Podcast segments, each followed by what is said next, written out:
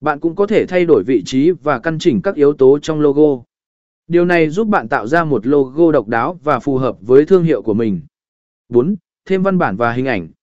Logo không chỉ bao gồm hình ảnh mà còn có thể chứa văn bản. Bạn có thể thêm tên công ty, khẩu hiệu hoặc thông tin liên hệ vào logo của mình. Canva cung cấp một loạt các phông chữ và kiểu dáng để bạn lựa chọn. Bạn cũng có thể tải lên hình ảnh và biểu đồ của riêng mình để tạo sự độc đáo cho logo.